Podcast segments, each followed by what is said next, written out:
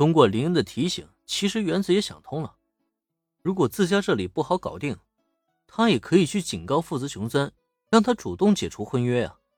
反正经历了一场牢狱之灾，家里又遭逢大难，原子就不信了，负泽雄三还敢继续纠缠自己姐姐。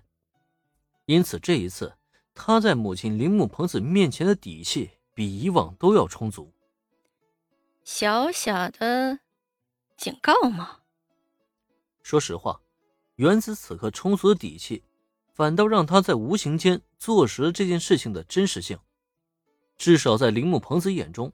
他已经确认到，自家女儿这一次应该是玩真的了。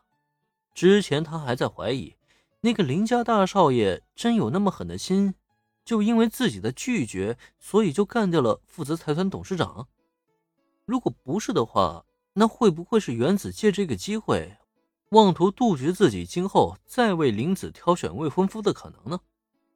可现在他却有些开始相信了。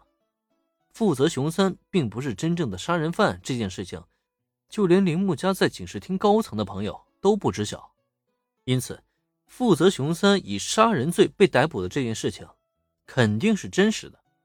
可现在呢，原子却说负责熊三即将脱罪了，那这代表什么呀？这不正是证明了那位林家大少爷的神通广大、手眼通天，连警视厅都可以轻易操纵吗？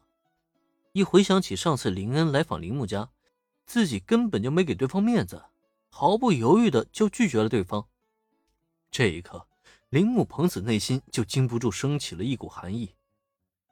负责财团的实力可是并不逊色于铃木财团的，可就连负责董事长都能被干掉，如果自己不是原子的母亲，那么自己在那位林大少爷眼中，岂不也是随意可以掌控生死的蝼蚁吗？铃木朋子是个聪明人，可是越是聪明人，往往就会想的越多。再将目光转回到得意洋洋的原子身上，突然间，铃木朋子又觉得幸运了起来。幸亏是原子和那位林少爷交往了，如若不然的话，万一自己哪天得罪那位大少爷，恐怕就连死都不知道是怎么死的吧。妈妈，你这么看着我干什么？究竟要不要解除婚约啊？你倒是给我个回答。此刻察觉到来自母亲的目光，原子反而开始有些浑身不自在了，因为他发现自家母上大人的眼神很古怪，一开始很纠结，紧接着好像是有些畏惧，随后是庆幸，再到最后呢，竟然是你变成了慈爱了。这到底是什么情况？自己不过是想要吓唬一下妈妈，不给个回答也就罢了，光是这么盯着自己。也太让人难受了吧！察觉到原子表情中的疑惑不解，铃木朋子也开始明白自己有些失态了，当即轻咳一声，然后摆出了一副严肃的表情。呃，原子，你刚才说负责家的三少爷很快就被释放了，对吧？呃，是啊，那又怎么了？突然被问出这个问题，原子在错愣片刻之后，才下意识点头。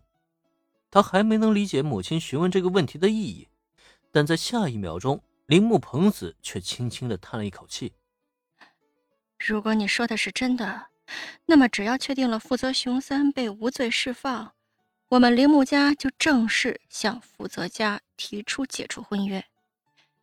这样，你总算满意了吧？”其实，按理来说，负责财团遭逢大难，董事长被杀。而负责熊三并非真正的凶手，那么这么说的话，铃木家无论如何都不能落井下石了，甚至还应该坚持履行这份婚约，帮助负责家稳定局势。只可惜啊，有着一个林恩大少爷的压力在前面顶着，铃木朋子实在是不想为了一个负责家，彻底得罪这位手眼通天的未来女婿。在这种情况下，他也只能选择放弃负责家。哪怕事后会给铃木家带来一些黑点，不过这些东西就不是原子所能理解的了。听闻母上大人总算松口了，他顿时喜上眉梢。啊，真的？妈妈，你真的愿意解除姐姐的婚约？哇，太好了！你终于同意了。你别高兴的太早，我都说了，要搞定负责熊三被无罪释放后，才会解除婚约。眼瞧着自家女儿又跳又笑，活脱脱一个小疯子的模样，铃木朋子倍感心累。为了铃木家，他付出那么多，却根本就不被家人理解。可这原子啊，没心没肺的，却偏偏能够跟林家那位大少爷交往，他根本就不知道自己得到了什么。甚至就连自己这个当母亲的都要嫉妒他的好运气啊！